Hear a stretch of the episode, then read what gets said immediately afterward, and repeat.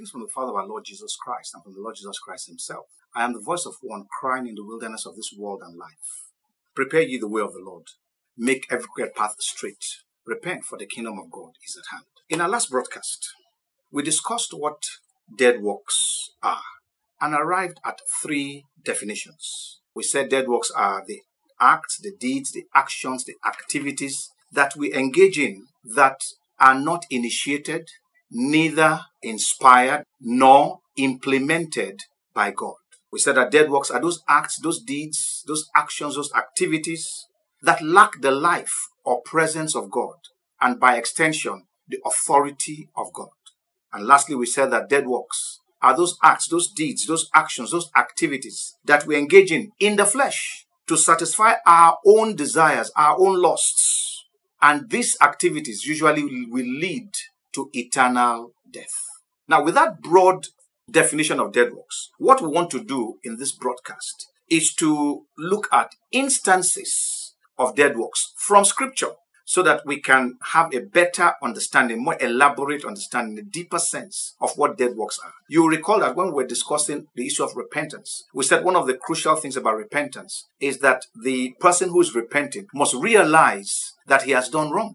And so the essence of our discussion today is for us to be able to bring ourselves to the realization of whether we are doing things right or wrong. And so we must turn to the scriptures and we're going to do quite a bit of scripture search. We begin with Romans chapter 7. Romans chapter 7, I read verse 5 and then I read Romans chapter 8, verse 5 to verse 8. Romans 7, verse 5. For when we were in the flesh, the sinful passions which were aroused by the law were at work in our members to bear fruit to death. When you are in the flesh, every activity that you engage in is dead works. Because remember from the broad definition that we gave, the Holy Spirit is not involved. And once you are in the flesh, everything that we do is going to be dead works. In Romans chapter 8, verse 5 to 8, this makes it even clearer. It says, For those who live according to the flesh, that is according to the dictates of the old sinful nature, the sin loving nature of man. That's what is called the flesh. One minister of God calls him Mr. Flesh, that he's a person who is directing the course of affairs in the lives of certain people. So he says, when a person is living according to the dictates of this fellow called the flesh, they set their minds on the things of the flesh, the things that the flesh want. But those who live according to the spirit, the things of the spirit. So you can be led by the flesh and you can be led by the spirit. If you are led by the flesh, your desires will be what the flesh wants. If you are led by the spirit, your desires will be what the spirit wants. Verse 6. For to be carnally minded is death, but to be spiritually minded is life and peace. Again, we see carnality being ascribed to the flesh, being ascribed to dead works. In verse 7, it says, Because the carnal mind the nature of the man that is carnal, the nature of the man that is in the flesh, is enmity against God, for it is not subject to the law of God, nor indeed can be. The man who is walking in the flesh, as much as he says he wants to please God, he cannot because he will be hostile. Why? The person that is directing him, that is leading him, is hostile to God. The flesh is always hostile to God. If God says go right, the flesh will say go left. Whatever God says, the flesh will go the other way. It is not possible for the flesh to tell you to do what God wants you to do. It's against the principles of the flesh. In verse 8, it says, So then, those who are in the flesh cannot please God. So when we live according to the dictates of the flesh, or the old sinful nature, or the nature of man that delights to sin, everything we do is dead works. Even if it is opening a church, preaching a message, or prophesying, it is dead works. In 2 Timothy chapter 3, verse 5, the Bible speaks of a time when we'll see certain things happening, and I believe that time is now. In verse 5 of 2 Timothy chapter 3, it says, These people have a form of godliness, but they deny its power, and from such people turn away.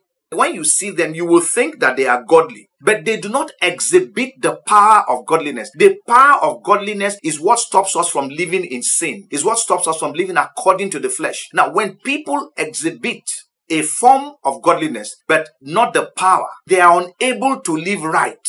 They're unable to live holy. They're unable to live for God. They live for themselves. This is what we call religious formalism. or rituals. We go to church, yes. Why? Just because we want to go to church. So God cannot change our schedules. We are in church, we are preaching. And even though we've heard God saying to us to preach on bed, because we have prepared a particular sermon and we must deliver it, it's difficult for us to change. We have a form of godliness, but we have denied the power of God that makes a man to be godly. So even though we have a form of godliness, we are in essence exhibiting worldliness. We're exhibiting fleshly conduct. In First Timothy chapter 5, verse 6, but she who lives in pleasure is dead while she lives. Here he's talking about young widows. This young widows should remarry. They shouldn't stay single because they may not be able to cope and they may have strong desires of pleasure, of wanting to have a man again in their lives. And he says, but those people who live in pleasure, they are dead. So when we seek worldly pleasure, we are dead. And every activity that we engage in is dead.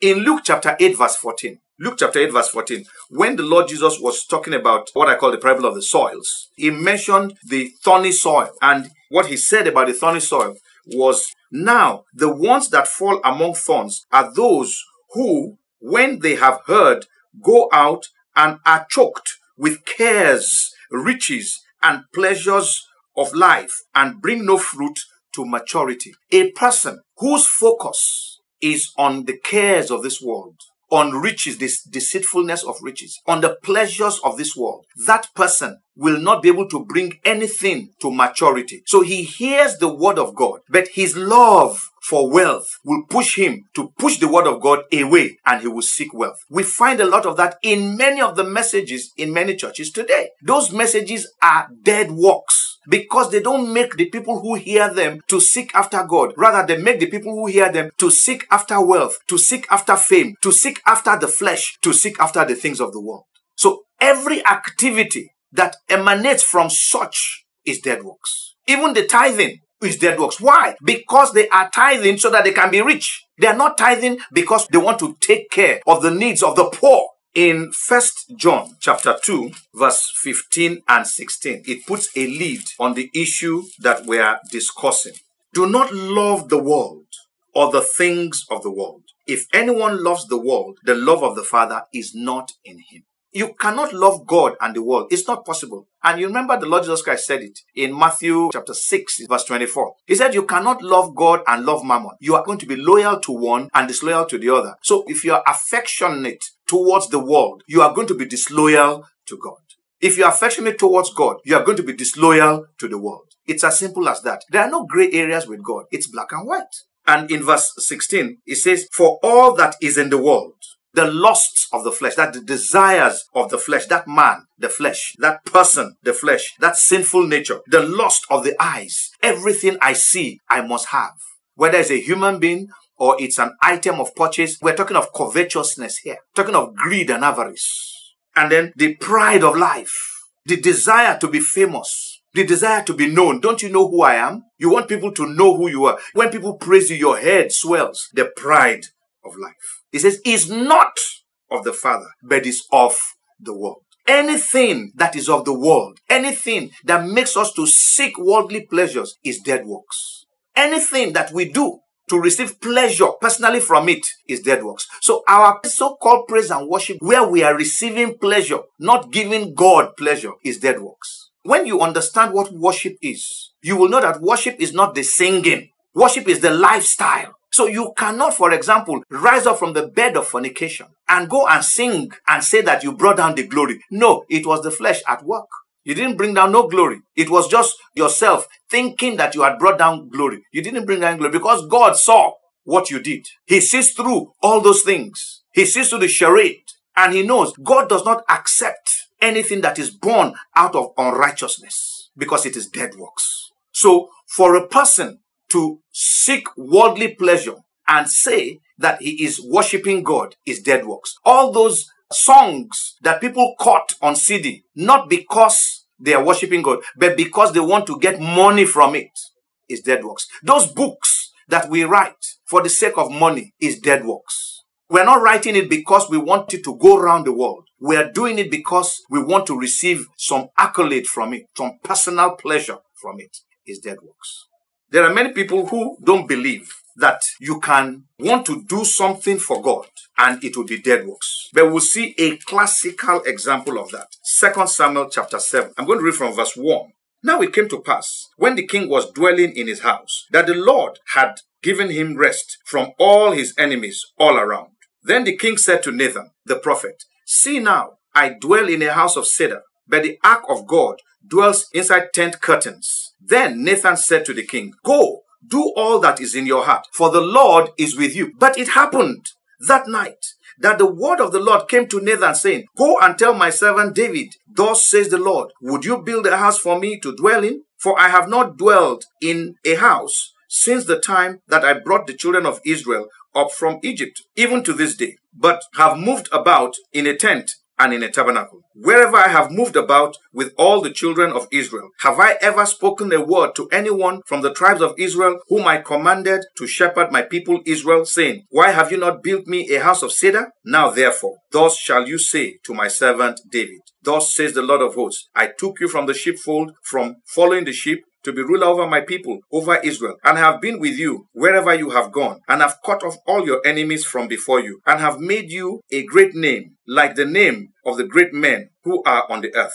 Moreover, I will appoint a place for my people Israel, and will plant them that they may dwell in a place of their own, and move no more. Nor shall the sons of wickedness oppress them any more as previously. Since the time that I commanded judges to be over my people Israel, and have caused you to rest from all your enemies. Also, the Lord tells you that He will make you a house. When your days are fulfilled, that you rest with your fathers, I will set up your seed after you, who will come from your body, and I will establish his kingdom. He shall build a house for my name, and I will establish the throne of his kingdom forever. I will be his father, and he shall be my son. If he commits iniquity, I will chasten him with the rod of men and with the blows of the sons of men. But my mercy shall not depart from him, as I took it from Saul, whom I removed from before you. And your house and your kingdom shall be established forever before you. Your throne shall be established forever. According to all these words and according to all this vision, so Nathan spoke to David. So th- this is the deal. David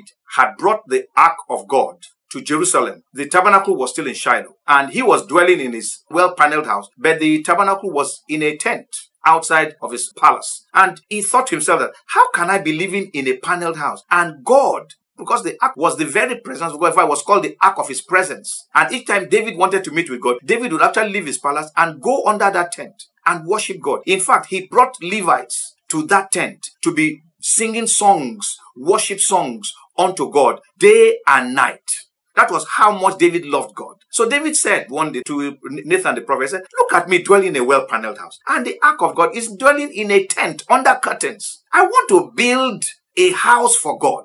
That's a wonderful thing. And Nathan said, It's in your heart, and God is with you. Go ahead and do it. But that night, God went to Nathan and said to Nathan, Go and tell David that he's not to build anything for me. I have never asked anybody to build me a house. There is a reason why I want to dwell in tents. Instead of him building me a house, I will build for him a house. And what was the house God was going to build for him? A dynasty. So that he said there would not be lacking on the throne of Israel a son of David.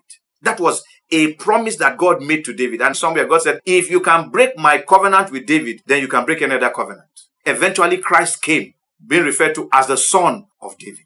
And his throne was established forever. What we're trying to drive at here is that you can want to build a church for God, which is a good thing. But the real question is, is God asking you to do it? So dead works is anything that is not approved by God. Even though it is something that we think would delight God, something that we think would bring joy to God. If God does not approve it, it is dead works. Remember definition that for a work to be accepted by God, it must be initiated by God. It must be inspired by God. It must be implemented by God.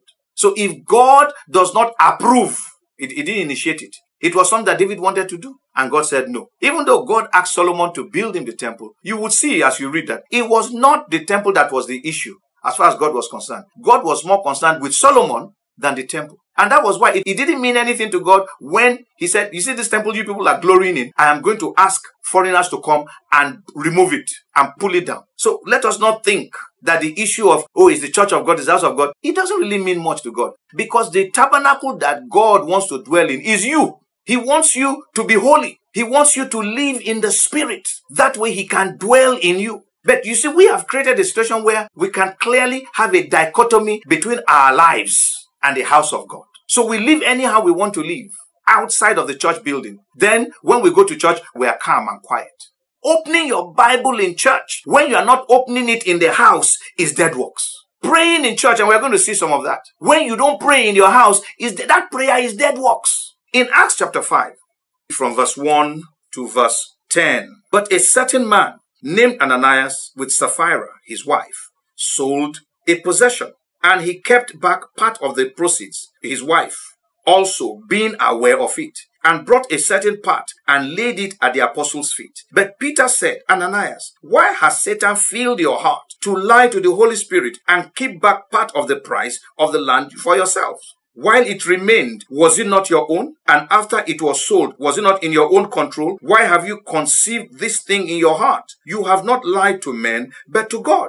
Then Ananias, hearing these words, fell down and breathed his last. So great fear came upon all those who heard these things. And the young men arose and wrapped him up and carried him out and buried him. Now it was about three hours later when his wife came in, not knowing what had happened. And Peter answered her, Tell me whether you sold the land for so much. She said, Yes, for so much. Then Peter said to her, How is it that you have agreed together to test the Spirit of the Lord? Look, the feet of those who have buried your husband are at the door, and they will carry you out. Then immediately she fell down at his feet and breathed her last. And the young men came in and found her dead and carrying her out, buried her by her husband. If you read the few verses before, there was a man called Barnabas who had sold his property and had given it to the church. Now, we don't know whether that was the motivation for Ananias and Sapphira, but they also went and sold their land.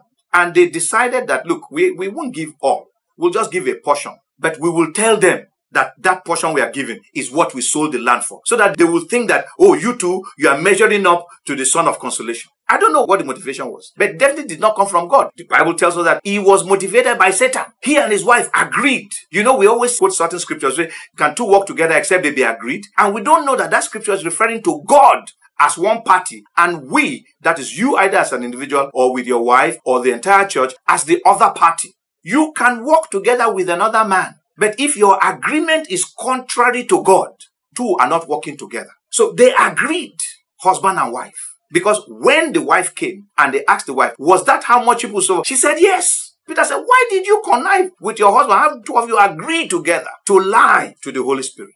See the feet of the men who took your husband out. They are the door. They will carry you as well. And she died. You know, sometimes I honestly wish this kind of thing happened in church again. Then hypocrites will run away from the church because you know that if you committed fornication, you dare not go on the altar. You committed adultery, you dare not touch the sacred things of God. But people are doing it. Anything that is done with a wrong motive, anything that is done being motivated by the flesh or by Satan, or that has falsehood in it, deception and falsehood, is dead works. This is one reason why all these activities of Christmas and even Easter is dead works. Why do we say it's dead works? Because, for example, Christmas is a lie. We know that. Jesus Christ was not born on December 25th. Throughout his ministry, not once did we hear him celebrate his birthday. After he left the world, not once did we find any of the apostles say, Men and brethren, this is the day that the Lord was born. Let's celebrate it. Never. God never asked us anywhere in the Bible to celebrate the birth of Jesus Christ. He said we should celebrate the death. And even the death that he said we should celebrate, he said, as often as you do it, you do show the death of the Lord. Easter has nothing to do with Christianity. Christianity doesn't celebrate those things. What Christianity celebrates is communion, where we remember the Lord. We remember what he did for us. It's to keep it in our memory, intact in our memory. That's what communion is about. But today we are seeing all kinds of versions of things. Say when you take communion, you'll be healed. The fact that you take communion and you are healed does not mean that communion is the healing. God is the healer. He can heal with or without communion. So why do we attach something to these things? That is the kind of religious formalism and rituals that I'm talking about. We are deceiving people A lot of times people don't know that God will honor certain things, not because you are doing the right thing, but because it is of His mercy and He just wants to do it. Then one day He will drag that fellow by the ear and say, Did I ask you to do such a thing? There was a time one pastor instituted feet washing as a part of communion. I said, Where do people get these things from? Those are dead works. They may sound wonderful, but they are dead works. The Lord Jesus Christ washed the feet of his apostles because he wanted to teach them the lesson of humility and service and leadership. Leadership is service. Leadership is not to be a boss. Feet washing is not a tradition that the Lord instituted. What he instituted was communion. And he said we should do it as often, not on a particular day. Matthew chapter 7, verse 21 to 23. Matthew 7, 21 to 23. Not everyone who says to me, Lord, Lord, shall enter the kingdom of heaven, but he who does the will of my Father in heaven. Many will say to me in that day, Lord, Lord, have we not prophesied in your name, cast out demons in your name, and done many wonders in your name? And then I will declare to them, I never knew you. Depart from me, you who practice lawlessness. Anything that you are doing, it may seem good, but that is not born out of obedience to God. That is, you are not doing the will of God in that action that you are taking, is dead works. And you can see the lofty things that the Lord speaks about here. He says they will come and say, but we prophesied in your name. That is, we preached. I've, I've been hearing so many things called, oh, and the Lord told me this, and the Lord told me that, and the Lord is saying this, and the Lord is saying that. And thank God the Bible says that when we hear prophecy, we should test one, every spirit, two, we should test every prophecy that we hear. That's First Corinthians chapter 14 and First John chapter 4. He says, because many false prophets have gone out into the world. So we must test it. You don't just ha- take hook, line, and sinker what somebody says God said. It doesn't matter the name the person has. Once he says God said, you find out Holy Spirit, is it true? There's nothing wrong with that. Isn't they prophesied in your name? They say, oh, we cast out demons in your name. We did one signs and wonders in your name. God may have even honored those things. But look at what he said. He said, Depart from me, I never knew you. You who do lawlessness or workers of iniquity. In one place, he says, You who do what was not authorized. So the question is, that preaching, was it authorized by God? That deliverance service that you're always holding, did God authorize it? It is possible that God authorized you to do one, but did He tell you to do it every week or every month? Is that what the Lord said? Did the Lord tell you to go and start doing signs and wonders? Did He ask you to do that? Why do you do it? Many times we pray, we say, Lord, just do one miracle. Why? Because we want that when they hear that miracle, people will come to our churches. That's dead works. It doesn't carry weight with God. So anything that we are doing, which is not born out of obedience to God, which is not the will of God, is dead works. It doesn't matter how lofty it may seem to be. Doesn't matter how good it may seem to be in our own eyes. It is dead works. Matthew chapter 6 verse 1 to 4. Take heed that you do not do your charitable deeds before men to be seen by them. Otherwise, you have no reward from your Father in heaven. Therefore, when you do a charitable deed, do not sound a trumpet before you as the hypocrites do in the synagogues and in the streets, that they may have glory from men. Assuredly, I say to you, they have their reward. But when you do a charitable deed, do not let your left hand know what your right hand is doing, that your charitable deed may be in secret, and your Father who sees in secret will himself reward you openly. In Matthew 23, verse 5, and we'll come back to discuss this. Matthew 23, verse 5, speaking about the Pharisees and the scribes, the Lord Jesus Christ said, But all their works they do to be seen by men. All their works they do for public accolade. So he says, when you are doing your good deeds, when you're doing your charitable deeds, don't do it for people to know. I've been hearing so many people speaking about what is the church doing. The church should be doing something, especially at this time of COVID 19 and so on and so forth. Even if the church did it, why must it publicize it? The church is supposed to do it secretly, quietly, and there should be no noise. Anybody who feels that the church is not doing anything, go and complain to God. Leave the church alone. And if you are a believer, you should be able to take care of your neighbors without making noise about it. So what the Lord is saying is your good deeds must not be to draw attention. I've seen people go to motherless babies' home, the homes of orphan or some other places where they want to do their good deeds, and they go with TV cameras. The Bible says that you have received your reward already. It's dead works. It doesn't count with God. So let's stop doing those things. Some of those things that I see, the church puts its name on it and says they are doing CSR. It's dead work. Stop doing it. Do the deed, but don't put the name of the church there. You are not doing it for men to see. You are doing it because God wants it done. And that's all it should be. Those announcements from the podium. Oh, I'm giving this because you want to motivate others to give. Don't do it. It's dead works. Don't let people know what you are doing. It's dead works. Then we go to the book of Revelation. It's something that we need to spend time on, but would be as brief as we can. In Revelation chapter 2, verse 1 to 6, to the angel of the church of Ephesus write, this thing says he who holds the seven stars in his right hand, who walks in the midst of the seven golden lampstands. I know your works, your labor, your patience, and that you cannot bear those who are evil, and you have tested those who say they are apostles and are not, and have found them liars. And you have persevered and have patience and have labored for my name's sake and have not become weary. Nevertheless, I have this against you,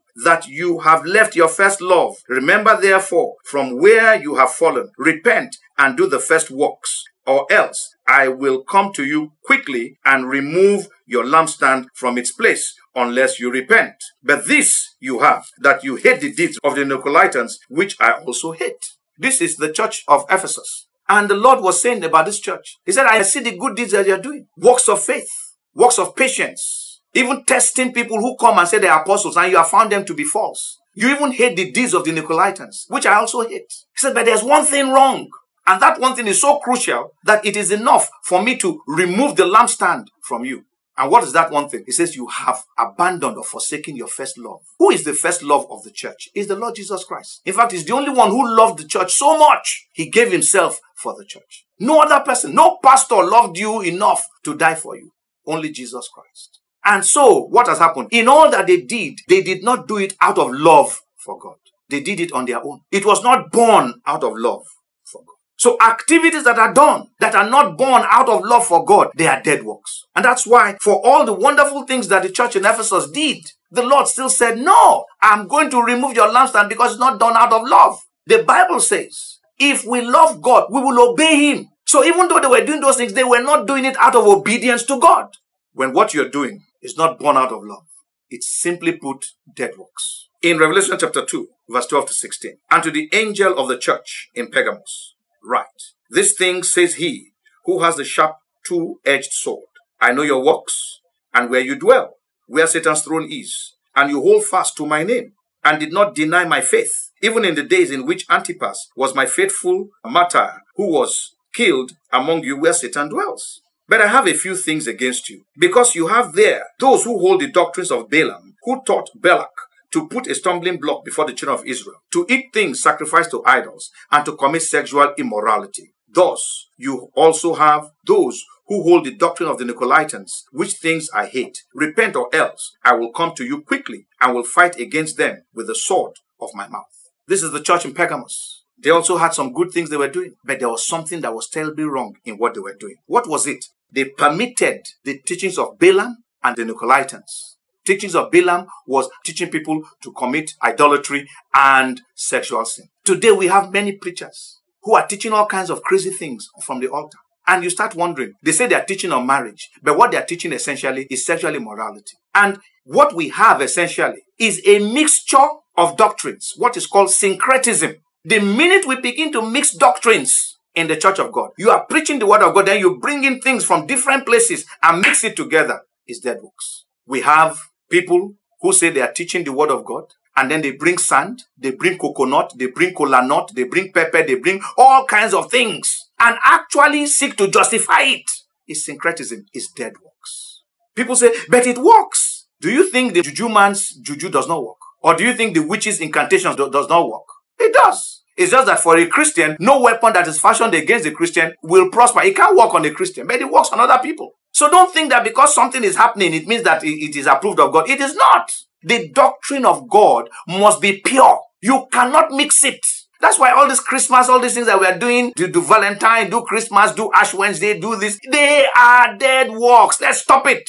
God is not impressed by it and doesn't help you. So stop it. The word of God is all you need. You don't need to mix it with anything. The man of Galilee is enough for you, is enough for me. The word of God is enough for us. Some people say science has proven that Jesus died here. Uh, archaeology has proven that this is where he was born. You don't need archaeology or anything to prove. Otherwise, it is no longer faith. Faith is, it is written, and so we believe. And because we believe, we speak it. That's what faith is about. That's what Christianity is about. Christianity is not that somebody has proven something. Christianity is about what God wants us to do. So syncretism, mixing doctrines, is dead works. In Revelation chapter 2 from 18, and to the angel of the church in Thyatira, write, This thing says the Son of God, who has eyes like a flame of fire and his feet like fine brass. I know your works, love, service, faith, and your patience. And as for your works, the last are more than the first. So they are doing very well in increasing dimensions. Nevertheless, I have a few things against you. Because you allow that woman, Jezebel, who calls herself a prophetess, to teach and seduce my servants to commit sexual immorality and eat things sacrificed to idols. And I gave her time to repent of her sexual immorality, and she did not repent. Indeed, I will cast her into a sick bed and those who commit adultery with her into great tribulation unless they repent of their deeds. I will kill her children with death, and all the churches shall know that I am he who searches the minds and hearts, and I will give to each one of you according to your works. A woman had been teaching in a particular church. The Lord called her Jezebel. Her teachings were seductive. Her teachings were seducing the pastors, the men, the ministers, and some other men to commit sexual immorality in the church. Her teachings were allowing people to commit idolatry. It's similar to syncretism. There was no teaching here of God. These were strange teachings, strange doctrines that people have imported into the church. And the pastor of the church permitted this woman dead works. Before you invite somebody to come and preach on the altar that God has put you at, you better go and pray to God. Let God be the one speaking to you. Don't do it out of your flesh because you feel, I've seen that man preach somewhere. You don't know him. That preaching that you heard once is what is exciting you. You don't know him. Let God speak to you and say, invite this brother. Teachings that lead to sinful and disobedient living, they are dead works. As people are teaching these wrong things, just look at the lifestyle of the people. I know there are people who will not listen, even when you teach them the truth. But we are talking of a place where the preponderance of the lifestyle is the result of false teachings and wrong teachings from the church. Those teachings are dead works. In Revelation chapter 3, verse 1, and to the angel of the church in Sardis, write, This thing says he who has the seven spirits of God and the seven stars. I know your works, that you have a name that you are alive, but you are dead. This is a church. He says they had a reputation. If you entered Sardis and you said you wanted to worship God, they will point you to that church. They say, That's the church. God is there. That was the reputation they had. But what was the Lord's view of what they were doing in the church? Dead. Said this church, dead works. Everything in that church, dead works. Even though he said he had a few people who were doing right in that church, but majority, dead works. Getting your motivation from anyone, especially the world, and not from God, is dead works you are doing a particular program and people are hailing you, journalists are writing about it, is dead works. If God does not approve of it, we need to be asking God questions on a daily basis. Lord, this program that we are doing, should we continue? Revelation chapter 3, 14 to 17. And to the angel of the church of the Laodiceans, write, This thing says the Amen, the faithful and true witness, the beginning of the creation of God. I know your works, that you are neither cold nor hot. I could wish you were cold or hot. So then, because you are lukewarm and neither cold nor hot, I will vomit you out of my mouth. Because you say, I am rich, have become wealthy, and have need of nothing, and do not know that you are wretched, miserable, poor, blind, and naked. This was another church here. They thought they were doing okay. The Lord said, I don't even know where to place you. You are not cold, that is, you are not sinners. At least if I see you, we, we don't see wholehearted sin in your lives. Then we don't see you as hot. You're not fanatical for God. You're just wishy-washy. Lukewarm is lower in temperature than warm. So they are closer to cold than they are to hot. He says, look at you. You think that because you have money, that that is what matters. Because you say, I am rich and I have need of nothing. You think that is what God is talking about. Some pastors think that because a lot of money is domiciled in their members, so it means that God is happy with them. He said, no, you don't know that you are wretched, you are miserable, you are poor, you are blind, and you are naked. Private jet does not mean divine approval. Owning cars does not mean divine approval. Building churches, schools, health, it could, but it does not mean it. So we must be careful of these things. So we see that when we live according to the dictates of the flesh, anything that we do is dead works. When we have a form of godliness, but don't have the power to live that godly life, is dead works. Anything that we do from there is dead works. Seeking worldly pleasure is dead works, even in what we think we are doing in the church. Anything that does not have the approval of God is dead works. Like when David wanted to build a temple for God, and God said no. If David had gone ahead to build it, it would have been dead works for him. Anything that is done with wrong motives, as in Ananias and Sapphira, is dead works. Doing things that are not out of obedience to God is dead works. Doing things to receive public accolade is dead works. Anything that is done not out of the love of God is dead works. Syncretism, a mixture of teachings, of doctrines from different places, is dead works. Because God wants the word of God to be pure and unadulterated. The Bible calls it the sincere milk of the word of God. Once you add anything to that word, it becomes insincere, it becomes diluted, it's not the word of God. Teachings that lead to sinful and disobedient living is dead works. It doesn't matter that the fellow is humming and sweating and no, it's dead works. Getting your motivation from anyone apart from God is dead works. Living without loyalty and devotion to God, which is what the Laodicean church was doing. They were not devoted, they were not dedicated to God, they were not holding on to God. They were neither here nor there. On Sunday, they are Christians. Monday through Saturday, you don't even know what they are. Their wealth has become their God. Because they have money, they think that they don't need anything. It's dead work. They are not devoted to God. That brings us, as we close, to another crucial aspect. There are two categories of people who can engage in dead works. The first one are those who do not have the Spirit of God in them. In Romans chapter 8, we read verse 5 to verse 8, and we spoke there of carnality, and we said anything that the carnal man does is dead works. Why? Because the carnal man is hostile to God. He cannot obey God. He cannot do what God wants him to do. Everything that he does is for himself, is for the flesh. In verse 9, the Bible says, Romans chapter 8, verse 9, it says, But you are not in the flesh, but in the spirit, if indeed the spirit of God dwells in you. Now, if anyone does not have the spirit of Christ, he is not his. One translation says, he is not a Christian. And in First John chapter 3, from verse 4, he says, Whoever commits sin also commits lawlessness. Sin and sin is lawlessness. And you know that he was manifested to take away our sins. And in him there is no sin. That is Christ. Whoever abides in him that is in Christ does not sin. Whoever sins has neither seen him nor known him. Little children, let no one deceive you. He who practices righteousness is righteous, just as he that is Christ is righteous. He who sins is of the devil, for the devil has sinned from the beginning. For this purpose, the Son of God was manifested that he might destroy the works of the devil. Whoever has been born of God does not sin. These are strong statements, and I'm going to explain in a moment. For his seed remains in him, and he cannot sin because he has been born of God. In this, the children of God and children of the devil are manifest. Whoever does not practice righteousness is not of God, nor is he who does not love his brother. What is the Bible saying here? The Bible is saying if we see somebody who is living in sin, he doesn't know God. He's not of God. The Spirit of God is not in him. He says, because if the Spirit of God were in him, he will live righteously. Why? He is born of the Spirit. The DNA of God has been put in him. It doesn't mean that he will not make mistakes, but he will quickly repent. But for somebody to be blatantly engaging in sin, he's not born again. Even if he went to confess, he is not born again. To be born again means that the Spirit of God has been put in you. So if somebody does not have the Spirit of God in him, he cannot do good works. Everything that he does will be dead works. His church attendance will be dead works. His preaching will be dead works. Everything he does will be dead works. There was this video of a lunatic who was preaching the gospel and people were getting excited. And I said to Peter, I said, be very careful because Satan too can preach. A lunatic is of Satan. It's not of God. So that message he was preaching, for as much as it might be exciting, is dead works. It doesn't count for anything. How come he hasn't been delivered?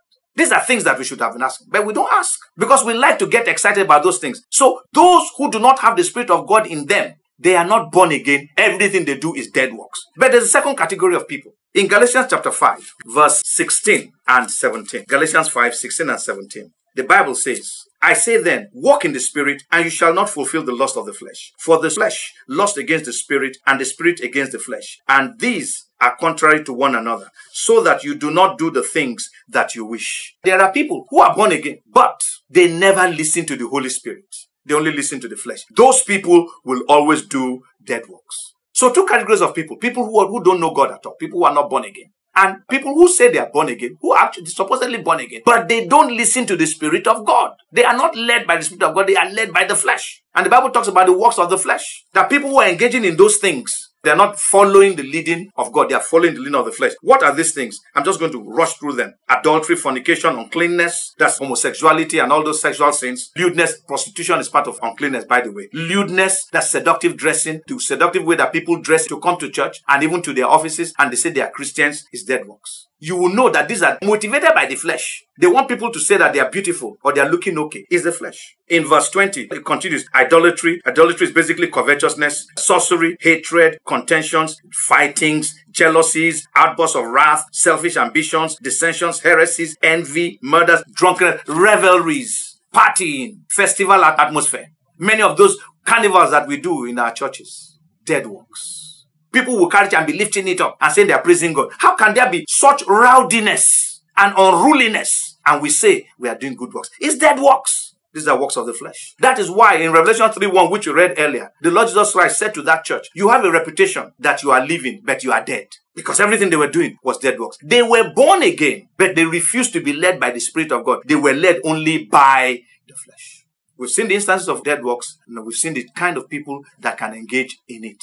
You should ask yourself the question Do you fall into any of those categories? Then you start going to God in repentance. Why do you go to church if you are not going to give your life to Christ? Why do you keep going if you are not going to commit your life to Christ? Why waste your time? You might as well return to your nightclub. Why do you get born again? You are still smoking cigarettes, smoking Indian hemp, and drinking alcohol all over the place, and dodging and hiding and weaving. Why do you do it? Everything you are doing is dead works because there's no righteous deed in it. When we talk of dead works, the tendency is to assume that only sinners will engage therein. But from all we've seen, the providence of scriptures that we've seen, it is possible for people who are born again to engage therein sometimes without even knowing that that's what they are doing, which is why we have to do this study. People need to know that what they are doing is wrong. And it is what will lead us to repent. When we now see that what I have been doing is wrong, a Christian can engage in dead works if he is not allowing himself to be led by the Spirit of God. If he's being led by popular opinion, if he's being led by his flesh, if he's being led by his wife, or a woman being led by her husband, contrary to the leading of the Holy Spirit, is dead works. If you are prophesying because you want people to know that you're prophesying, is dead works. So it is possible for a Christian to engage in dead works. In our next broadcast, we are going to be looking at why Christians engage in dead works. And by the grace of God, that will lead us to the broadcast after that, where we'll be looking at repentance from dead works. The church of God needs to be purged. There are many people who are engaging in activities that are contrary to God, and some of them don't know it. Some of them, the teachings they are receiving has deceived them into believing that what they are doing is right. But what they are doing is actually wrong. And they need to know as we go back to scripture. God bless you and goodbye.